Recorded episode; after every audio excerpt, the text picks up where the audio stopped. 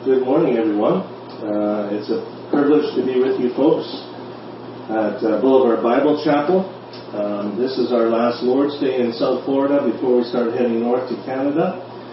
Uh, we want to welcome our believers from Boulevard. It's great to be able to be with you. This has been a very strange time of the year for us to be uh, so uh, uh, separated from each other. But nevertheless, the Lord has been good to us and has preserved us, protected us. We have uh, various uh, ways of communicating with each other, which is uh, very nice to enjoy.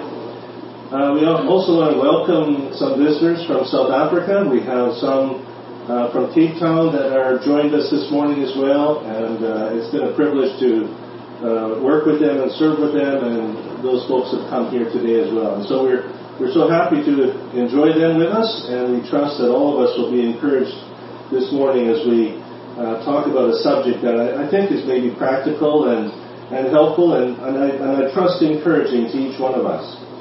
So uh, this morning, I, I, I want to continue a series. Now, it's not continued for the folks in Boulevard here, but, but for those in Cape Town, they'll remember that we started a series on unlikely heroes. And, uh, and this morning, uh, with this whole new uh, plague that has come upon, upon the planet and how we're all responding to it, I've done a little further study and, and I found some encouragement to my own soul uh, as a result of this particular study, and, and I also want to um, encourage you, you, people as well. Now, this, the idea of unlikely heroes is, is really this, because um, there are many, many folks, many believers, who are actually really wondering if they could actually be a hero for the Lord.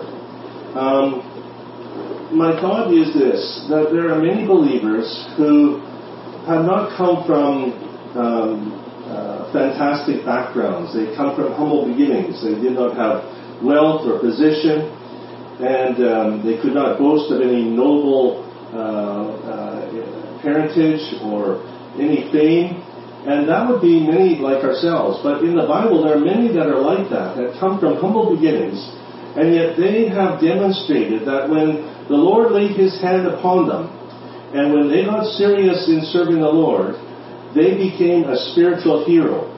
Now, this morning I'm just going to read a couple of verses just to start off with as our springboard, then we're going to look into another couple of passages. But the first one that we're going to look at is found in Hebrews chapter 11. I've got three verses I'm just going to read with you this morning, and then we're going to move on to something else in, just a moment.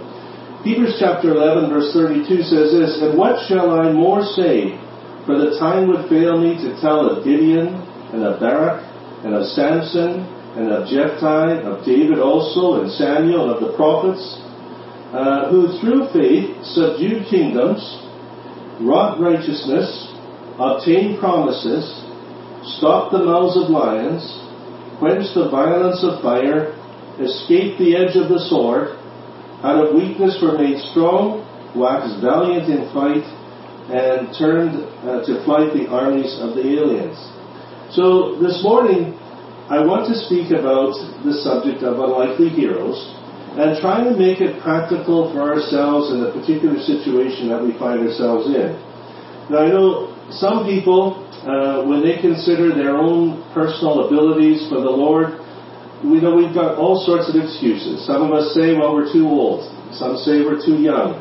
Some people say I'm not eloquent enough. And some people think they haven't come from uh, a really spiritual family or they haven't gone to Bible school or some other uh, reason that sometimes people feel inadequate in order to be used of the Lord to be a, a hero for the Lord. Now, I'm going to use these three men in the fiery furnace as our example this morning, and I've entitled my message, How to Behave in the Furnace. And uh, some of those from um, Cape Town will remember that we spoke about David and how to behave in the cave.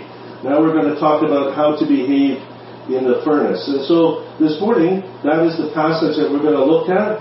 Uh, I want to read, first of all, now, I'm going to look to Psalm 91 because this is where much of our encouragement and strength and understanding comes from. And then I'm going to refer later on to Daniel and we'll talk about those three fellows in the fiery furnace. There's one really important thing about those three fellows in the fiery furnace. that make it practical for you and I today, that is the answer, even to our particular problem that we have. At least it is to me. But let's read from Psalm 91, and I want us just to look at this tremendous passage with all these promises in here, and we would like to find out how do we understand these these uh, these passages here? How do they uh, apply to me? So Psalm 91 verse 1 goes like this. He that dwelleth in the secret place of the Most High shall abide under the shadow of the Almighty. I will say of the Lord, He is my refuge, my fortress, my God, in Him will I trust. Surely He shall deliver thee from the snare of the fowler, and from the noisome pestilence. He shall cover thee with His feathers, and under His wings shalt thou trust. His truth shall be thy shield and buckler. Thou shalt not be afraid for the terror by night, nor for the arrow that flieth by day, nor for the pestilence that walketh in darkness, nor for the destruction that wasteth at noonday. A thousand shall fall at thy side, and ten thousand at thy right hand, but it shall not come nigh thee. Only with thine eyes shalt thou behold and see the reward of the wicked. Because thou hast made the Lord, which is my refuge, even the Most High, thy habitation, there shall no evil befall thee, neither shall any plague come nigh thy dwelling. For he shall give his angels charge over thee to keep thee uh, in all thy ways. They shall bear thee up in their hands, lest thou dash thy foot against a stone. Thou shalt tread upon the lion and the adder the young lion and the dragon shalt thou trample under feet. Because he has set his love upon me, therefore will I deliver him. I will set him on high, because he hath known my name. He shall call upon me, and I will answer him. I will be with him in trouble. I will deliver him and honor him. With long life will I satisfy him and show him my salvation. Let's just bow our heads and have a word of prayer. Father, this morning we are thankful that we can enter into your presence with the confidence of being one of your children. We're thankful, Lord, that you have uh, paid the price to make us your own. And you've not left us here as orphans without the presence of your Holy Spirit in our lives.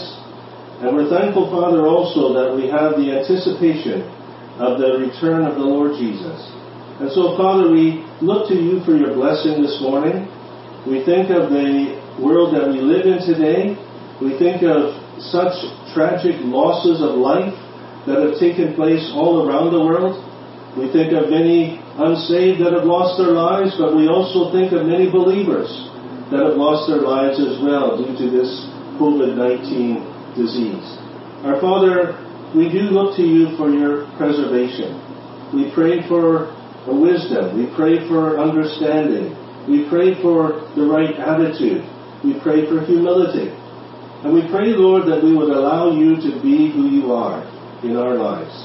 We think, Father, of, of some that are aged and others who are, are fearful and maybe we have young mothers that are listening and they have little children and they're afraid for their, the health of their children. And, and we have older folks and we have grandparents and parents that, that are in need of preservation because of this uh, particular disease. And so, Father, we know that, that many of your people may be alarmed, maybe concerned, maybe even fearful and afraid. And Father, we just pray that as a result of listening to your word this morning, that all of us would just be able to rest in your promises and have confidence in your purposes. As we give thanks now, in the name of the Lord Jesus, amen. Now, this morning, as I was thinking of, of this particular subject, and I was thinking of fear. And I don't know, have you ever been so afraid of something that you have been paralyzed? I remember as a young man when I was about 18, 19, 20 years of age. Uh, I was living in Vancouver at the time, and on my day off on a Saturday, I would uh, there was a park. It was called Lynn Valley Canyon, And it was a lovely, isolated park where there weren't many people, and it was a nice place to go and meditate and just uh, think on the things of the Lord. And, and that's what I enjoyed doing on a Saturday morning. I would go there. But the thing was this in order for me to get to that place, there was a suspension bridge, as you can see, the picture in front of you this morning. And that's the actual bridge that I'm talking about. It's Lynn Valley Canyon in, in Vancouver. And I remember well, the first time crossing that bridge, and I got, I was all myself, I got down to the center of the bridge and looked over the edge. And I'm not a very brave guy when it comes to heights. I was pretty scary just thinking about looking over the edge. And just as I was looking over the edge, a bunch of young kids came uh, uh, running down the bridge, uh, and was bouncing all over the place, and I was really, really afraid. And I managed to get to the other side, and I did the long journey on the way back afterwards because I wasn't going to cross that bridge again. But being paralyzed by fear, I mean, that bridge was safe. I couldn't have fallen off there unless I jumped off, but there was no accident that could possibly happen but I was still afraid of the worst possible outcome. And many of us as believers, we also, as we look into the world that's around us, we do get alarmed at times. And, and by introduction, I want to talk about this fear, uh, especially when we live in an age where technology is allows us to witness events in real time that might take place on the other side of the world. Now, normally, we would not be aware of any of these things and we wouldn't have even raised an eyebrow about it. But today we are bombarded by all sorts of information and usually it's bad news, it's bad information and, and it causes us to become worried and scared and, and, and we wonder, uh, you know, when technology allows us to witness in real time universal disease and death, it can become very, very scary. Now, how do we understand all these wonderful promises about being preserved from harm and danger when in reality some godly believers have already succumbed to an illness like COVID 19? You see, I, I have a very dear friend that uh, has been recently called home to the Lord as a result of COVID 19. He was the first assembly missionary in Botswana and uh, we worked with him for the 20 years that we were in Botswana. About a year and a half ago, tragically, his wife was taken in a, in a vehicle accident, and uh, his he wasn't doing very well after that. And his kids came and collected him, brought him back to Scotland, and uh, he eventually went into a retirement home. And in the last little while, he caught COVID-19 and passed away into the presence of the Lord. And we look at that sort of, when I first heard about it, it just to me was so disturbing that this tremendous servant of the Lord had been called home in such unusual circumstances, and even his wife uh, called home through a tragic vehicle accident after serving the Lord for, for 50 plus years in Botswana. Yet, the Lord has his purposes, and I'm prepared to, to listen to the Lord and allow Him to do what He wants to do. So, how do we understand these wonderful promises that we just read in Psalm 91? When in reality, some of our dear friends have been called home, and there will be others, likely, that will be called home. So, remember, as we look at this psalm, Psalm 91, I want us to remember that this is a messianic psalm. In other words, it was fulfilled in the Messiah. Its primary interpretation concerns our wonderful Lord Jesus Christ. But all the while remembering that in a lesser way, we may also appropriate its precious promises to ourselves with one very important caveat. And this is really what I would like to speak on this morning. Just remember, we can appropriate these promises to ourselves, but there is a one very important caveat to that, and this is that caveat here. I want you just to, I'm going to repeat this several times this morning because this is so important for us to understand. God's purposes for the Messiah were different than what his purposes might be for you and for me. You see, God does have a purpose for you and for me. God had a purpose for His Son.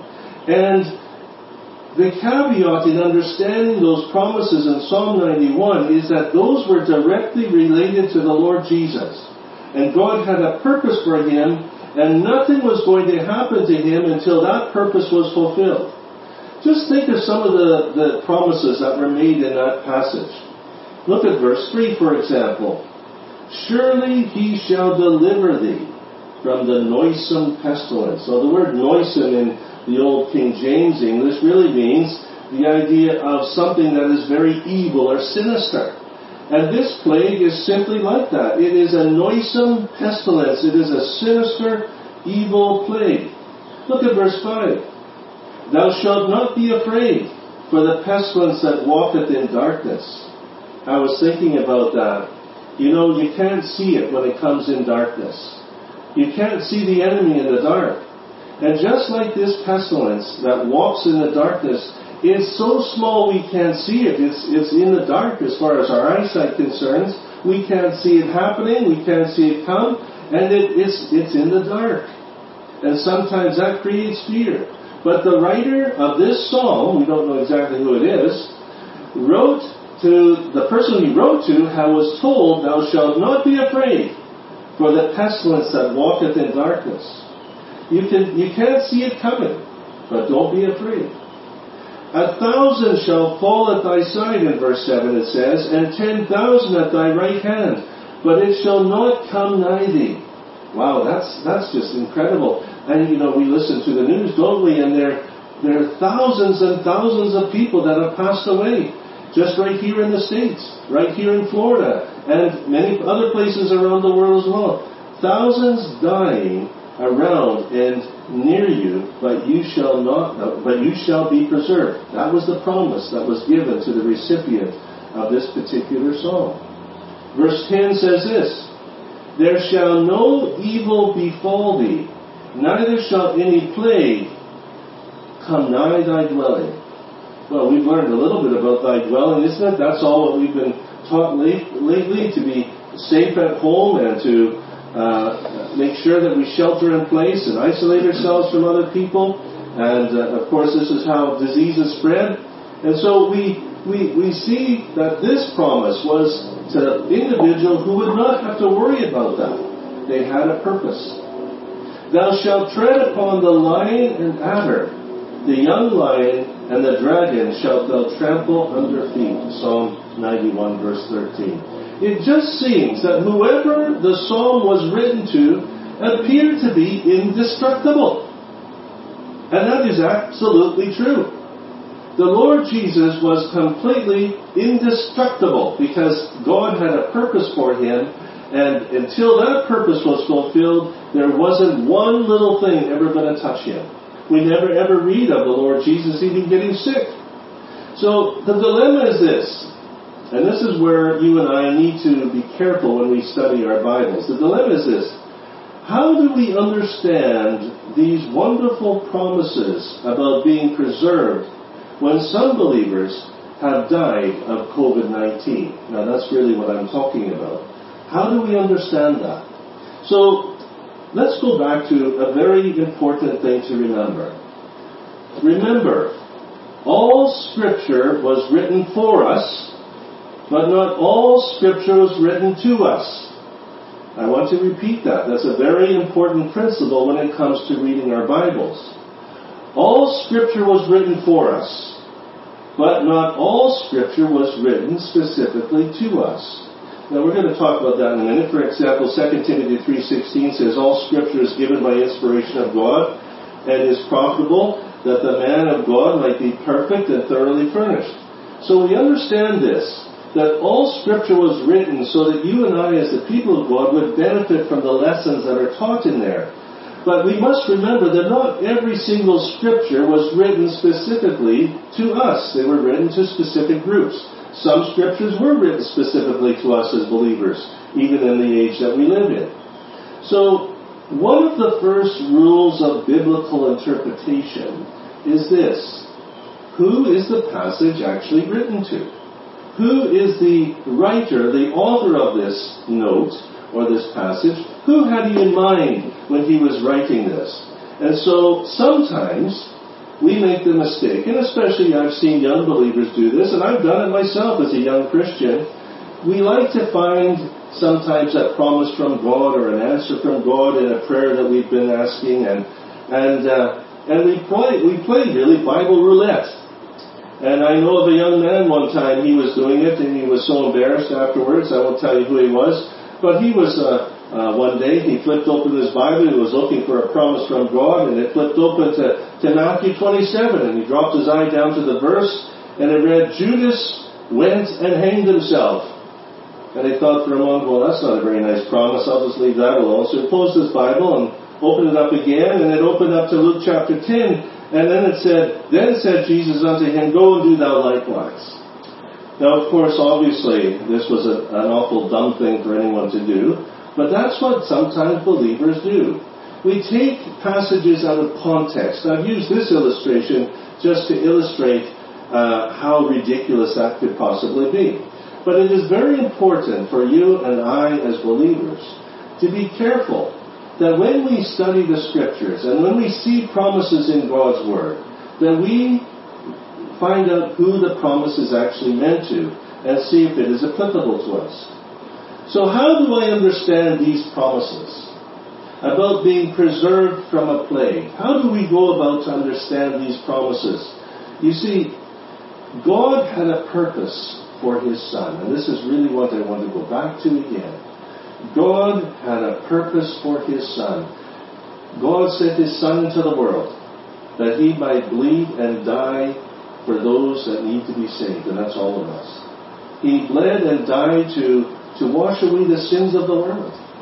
Now that was God's purpose for him. And until that purpose was fulfilled, nothing was going to happen to the Lord Jesus.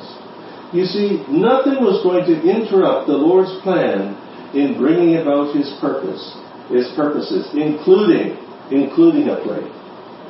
The Lord Jesus was not going to die until his hour had come. We know that from the scriptures as well, don't we?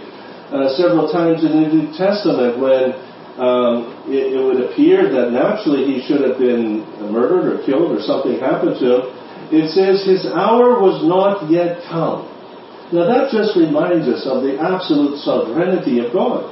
That he is in complete control of the circumstances and difficulties that cross my path. And his hours were not yet come. He had to continue on his work, and nothing could happen to him. Remember, the Lord Jesus was not going to die until his hour had come. Uh, I was thinking also um, of another verse of the Lord was completely immune to any harm until his hour had come. I was thinking of this verse here. Luke chapter 4, verse 29, and rose up and thrust him out of the city and led him unto the brow of the hill whereon the city was built, that he might cast him down headlong. But what happened? He passing through the midst of them went his way. You see, there was a time he was going to be killed by a mob, thrown off the edge of a hill. And somehow, miraculously, he went his way and went right through the crowd, and it didn't, they didn't affect him at all. You see, I was thinking also of this in Mark chapter 3, verse 10 uh, when the Lord was healing people, for he had healed many, insomuch that they pressed upon him. Now that means new things to us, doesn't it? When we're supposed to be isolated. But here, insomuch that they pressed upon him for to touch him, which was uh, a no-no according to passing on illnesses, as many as had plagues. You see, these folks were seriously ill with contagious diseases, and yet they could come to the Lord. He could touch them. They could touch him. And they could press upon him. And he was absolutely immune to these illnesses as he was immune to anything until his time had come. Now, remember, when I read verses of Psalm 91, I can claim the same promises with one important exception, and this is really what I'm trying to drive home again this morning, is this. There is an exception, and it is this. So claim those promises. Claim those promises from God's Word. But there is something we must understand. God's purposes for the Messiah were different from what His purposes might be for you and I. Now, but we know this. This we do know, and this is where I want to encourage you. God has a plan for your life and mine, just like He did for His Son. We are, we are as important to God as His own Son. Now that's hard to believe, isn't it? But we are as near and dear to, to God as His own precious Son. Well, we are His children, aren't we? But we are as near and dear to Him as His own Son. And just as God had a purpose for the Lord Jesus, God has a purpose for you. He's got a purpose for me. And until that purpose is fulfilled, until that plan has been fulfilled, I'm not going anywhere. And neither are you. When God is finished with me and my job is done, then He will take me home some way or another. I don't know what it is. If He doesn't come back and take us home, there will be some other way that He'll take me home to heaven. It could be through a disease, it could be through anything else. But I'll tell you one thing I'm not going until He's ready and my job is done. Now, I don't know about you, but that gives me great comfort, great joy, great peace in my own heart. Not one fear should cross my heart as long as I'm happy being in the center of God's plan and will. Now, you see, if we could remember that, if we remember that God's purposes are are, are not going to be thwarted by anything. No accidents. He's still on the throne. No disease. Nothing's going to happen to you. He's, there's no accidents with him. He is completely on the throne. He is control. Uh, and even of these circumstances are around us, we don't understand all the details of that. Uh, I'm sure those, as time goes on, we're going to see why that's how the Lord allowed that to happen. And I believe there is going to be good coming out of this. Sure, we have lost many loved ones and, and, and, and it's sad. But God has a purpose in allowing this to take place on this planet, and it is causing people to seek the Lord. And there are other things. People are reflecting on their lives and realizing they don't need to be out all the time. And there's other things that, that will, will benefit from this. And we do pray that as the Lord uses this, this uh, illness, He will use it in a way that will bring glory and honor to the Lord Jesus. Now, I want us now just to think about these three fellows. I want to think about those three fellows in the fiery furnace. Remember the words of the three young men as they faced the flames of the fiery furnace? There was something in their attitude that just bounced off the page when I read it. And it is such an encouragement to me because they were prepared to allow God to be God. They had their desire, they had their will, but they were prepared to submit to someone who had complete authority. Now, Shadrach, Meshach, and Abednego answered and said to the king, now you remember that Nebuchadnezzar had ordered, uh, mandated that these men should worship the golden, the golden uh, idol, the statue. And, uh, and they said, O Nebuchadnezzar, we're not careful to answer thee in this matter. In other words, there's no question about it. We're gonna, we have the answer. We're not going to submit to that. And this is what they said. If it be so, and I've underlined it here because this is so important that we understand, they're giving God the liberty to do what He wants to do as the authority, as the omnipotent one. He says, if it be so, our God whom we serve is able to deliver us from the burning fiery furnace, and he will deliver us out of the hand, out of thy hand, O king. He is able. That's what these three guys had come to that conclusion. They were absolutely convinced that whatever they, they do to him, God is able to deliver them. Now that's tremendous. Um, that has been such an encouragement. You see, God's not weak. There isn't anything that God cannot do in your life and mine. And I've mentioned this many times before. If God wanted me to be out of this wheelchair, I have no doubt that in uh, just a millisecond from heaven, and He could pronounce it, and I could be walking and healthy and never have to use this chair again. And that would be nice. I would like that. But I understand He has the power to do that. He has the strength to do that. He is, he is omnipotent. But the question this morning that I'm asking is this His will? What's His purpose for you? What's His purpose for me? For me, His purpose is that I remain in this chair at this time. And I'm happy enough to do that. If it be so, our God, whom we serve, is able to deliver us from the burning fiery furnace, and He will deliver us out of thine hand, O king. Now get this, this is what really I thought was cool. But if not, you see, they knew God was able. They knew He was powerful, but they didn't know His will. And they were prepared to wait on Him and allow Him do what He wants to do. But if not, be it known unto thee, O King, that we will not serve thy gods nor worship the golden image which thou hast set up. You see, I find that just so encouraging.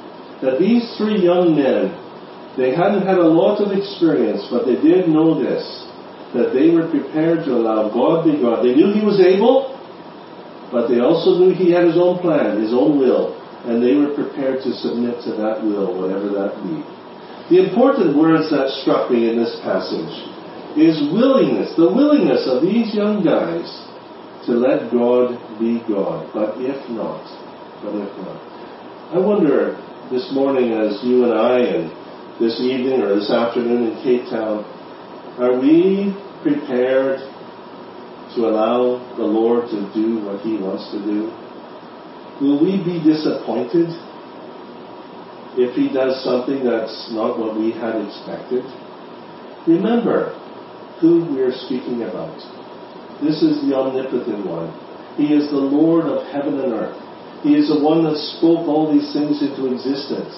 He, he, he sent His Son to bleed and die for us. He saved us. He's preserved us. He's given us a purpose in life. You think He's going to do all that just to let some silly disease come and take me by mistake? Absolutely not. He is on the throne, and we're prepared to submit to Him and allow Him to be God. So if we really do believe that the Lord has a plan for our lives, and we believe that He is sovereign and omnipotent to carry out His plan, we can find great peace in the midst of the storm. Can you do that? Can you find peace in the midst of the storm? I think I can. I can find peace in that. Now, having said that, how do we maintain our peace? How do we um, uh, keep our minds focused on these sorts of things? Well, I've got a couple of suggestions. I have actually three suggestions that might help us just to focus and keep our minds on on on the on the right things. The first thing is this, and the practical suggestions is this.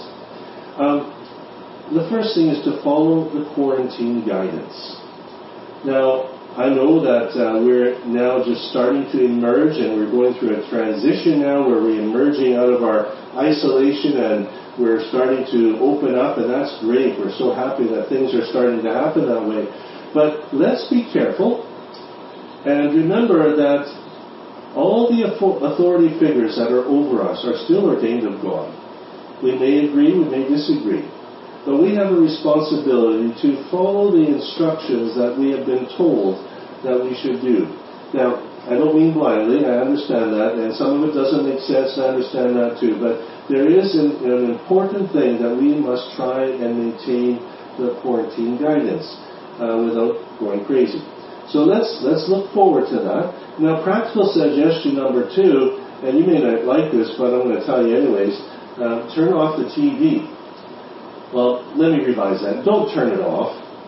Uh, it's good for you and I to be updated now and again with the latest news, what's happening, and but I'm afraid what some of us are doing, and I have fallen into the same trap, is I've got the TV on all day long, and it is just bombarding me with all sorts of arguments and nonsense, and it might be true, it might not be true, but whatever it is, I, I've had to, in order for me to maintain the peace that I've enjoyed from the Lord, I need to shut out the world from uh, a constant uh, sound in my ear. So that's another suggestion. Um, minimize how much we're being influenced by what we watch on TV. And thirdly, and this is my last point, is this, I want you to consider your blessings that you and I have. You know, um, we've been isolated here in, in South Florida, and to be honest with you, I've actually enjoyed it. Um, I've, I've just been enjoyed being isolated. Uh, maybe I'm just a hermit by nature, I don't know, but we haven't had to go out for groceries, we haven't had to go out for anything, basically. Everything has been delivered right to our door. Now, that's a blessing. And I want you to think about how many people live in a country where these facilities are not available to them. They don't have even the hospitals that are able to cope and care with the with a massive uh, amount of ill people. Um, we have we are just thinking about uh, there's a main hospital in Bombay or Mumbai that has so badly filled they've got no place to put their bodies, got no place to take any more sick people. Other places in South America they've left their bodies out on the streets and people have had to come and collect them. You know, fortunately, we don't live in this place like that. We live in a place where we have so much to be thankful for. And when I say count your, consider your blessings, I don't mean just think about them in a fleeting way. You know what you can really do if you've got the time? Start to write them down. And on that list, write down all the blessing you can think of. And there are more than you can write than, than, than where we're going with this. And so I want you just to consider these tremendous blessings that we have. And finally, in conclusion this morning, I want to remind ourselves of the absolute authority that belongs to the Lord. His purposes will not be thwarted. And so you and I, my dear friends, this morning, as we look out in this world of chaos and confusion and unrest and, and uh, people have no peace we could be testimonies to the Lord and, uh, and witnesses for Him in the sense that we have prepared ourselves that if the Lord should take me through this and my work is done, praise God, I'm going to a better place. That's, I'm finding peace in that. Are you finding peace in that? And so, as we consider this, let's just remember, let the Lord be Lord, the Lord. Let Him be God. Remember who He is. Let's bow our heads. Our Father, this morning we do thank you again for the privilege of being able to serve you. We realize, Father, that we live in a world that is uh, rampant with fear, with illness, with disease. We think of the political upheaval as well, as politicians are using these things for their own benefit. Our Father, we pray that we as the people of God would appreciate that we are citizens of heaven, and that we, our business is there, and our home is there, and our Lord is there, and our destiny is there, and we're going to be there one day. But in the meantime, Father, we understand that you have a purpose for us, you have a work for us to do, and until that job is done, we can rest in those wonderful promises in Psalm 91. We ask that, Father, you would help us to live in faith and be courageous in the face of these things, but have our faith in you. And so we commit our day to you, commit our evening and our, and our journey to you, and ask your blessing upon all these dear people at Boulevard and also our friends in Cape Town. We commit them all to you and ask you to bless them and preserve them as we pray. In Jesus' name, amen. Thank you.